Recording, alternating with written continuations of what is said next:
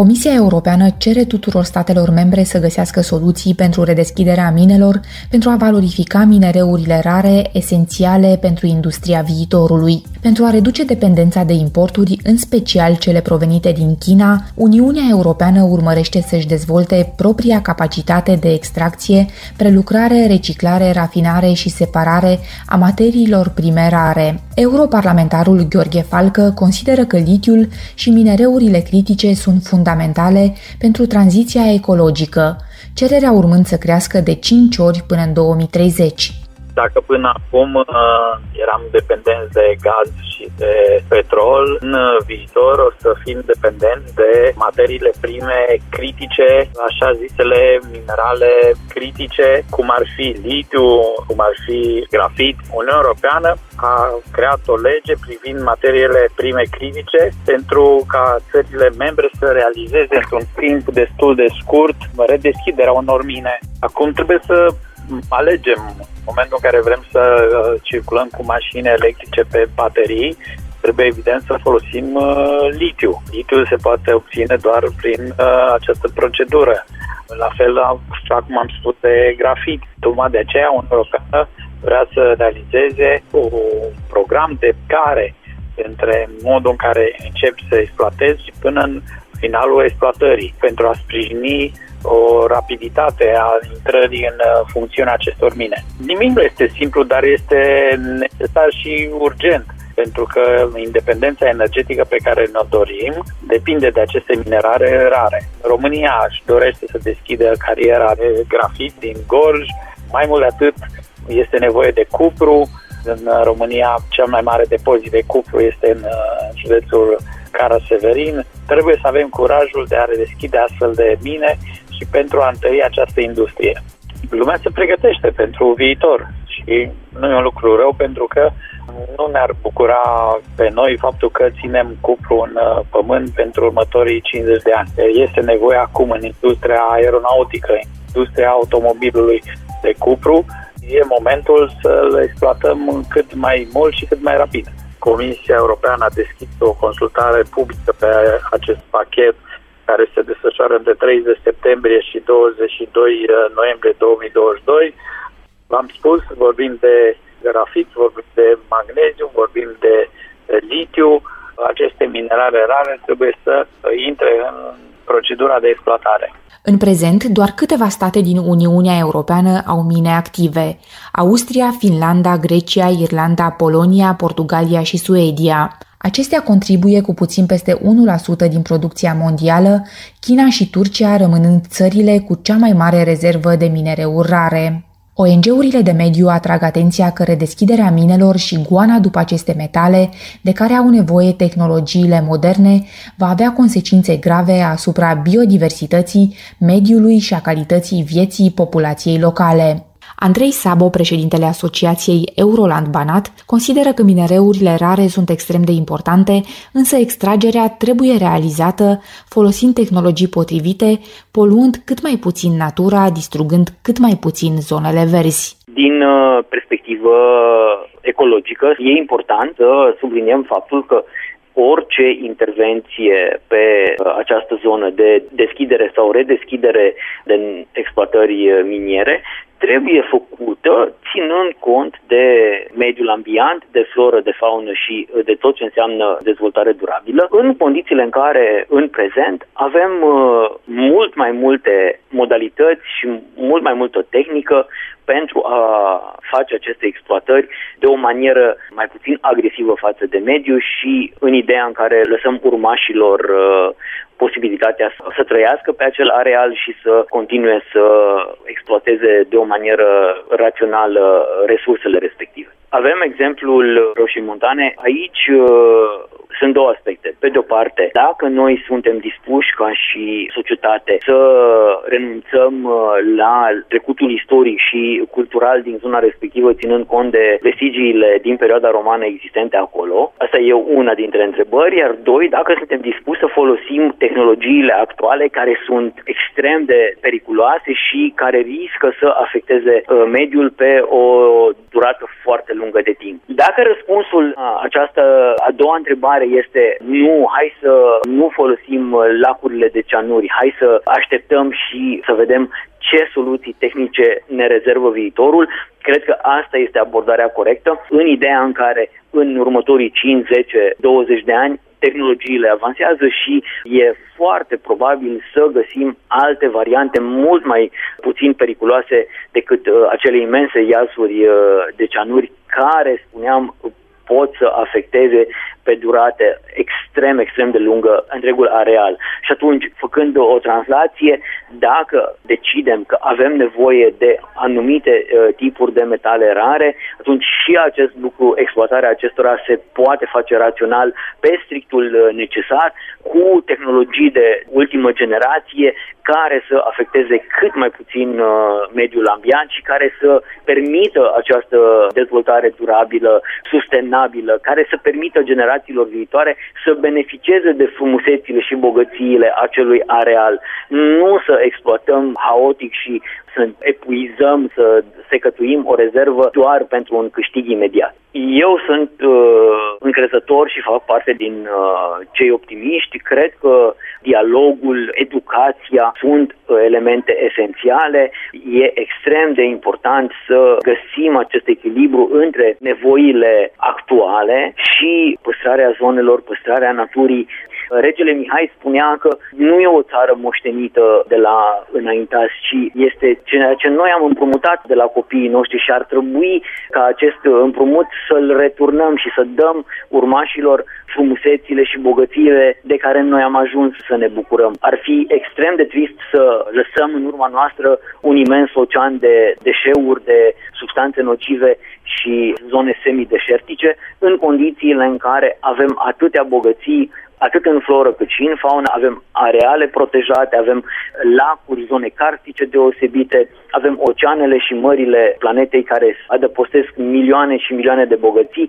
Este vorba de acest pământ pe care noi ne ducem viața de zi cu zi, care e o frumusețe de planetă și pe care ar trebui să fim uh, suficient de rațional și să înțelegem că trebuie să lăsăm această planetă moștenire generațiilor care vor veni, pentru că, cel puțin pentru moment, este singura casă pe care o avem. Așa cum spunea și europarlamentarul Gheorghe Falcă, exploatarea minieră urmează să fie reluată la Moldova Nouă, în județul Caraș-Severin.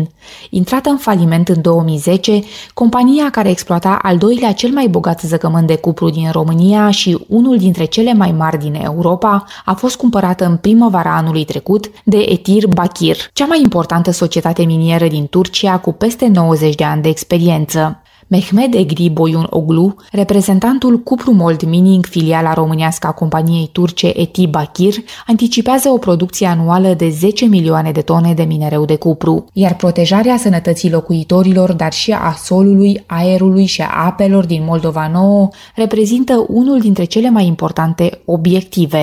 două mii bir yılında mart ayında söz konusu Moldova Nouă Bakır rezervinin ihalesini kazandık. Am câștigat în martie două mii douăzeci și unu licitația cu privire la preluarea companiei de exploatare minieră din Moldova Nouă și estimăm o investiție de peste două sute de milioane care va consta în tehnologie de ultimă generație și celelalte activități conexe. Prin această investiție vom asigura în mod direct și indirect în jur de o mie de locuri de muncă. Pentru punerea în activitate a unei activități miniere există o perioadă de timp prezonată pe care trebuie să o parcurgi. O grabă în deschiderea activității aduce împreună cu ea și o serie de probleme. Ce Noi, cu Cuprumold Mining, ne dorim ca lucrurile să fie bine făcute, dorim să facem lucrurile așa cum trebuie de fiecare dată, iar în momentul acesta ne aflăm în proces de obținere a autorizației. Dacă trebuie să facem o previziune, vorbim de o perioadă cam de un an și jumătate pentru obținerea autorizației de construire. Avem convingerea că vom putea realiza această construcție într-o perioadă de aproximativ un an de zile, pentru că avem avantajul de a deține în grupul nostru și societatea de construcții. Astfel încât ne-am propus ca, dacă totul merge cum trebuie, peste doi ani și jumătate să începem deja activitatea.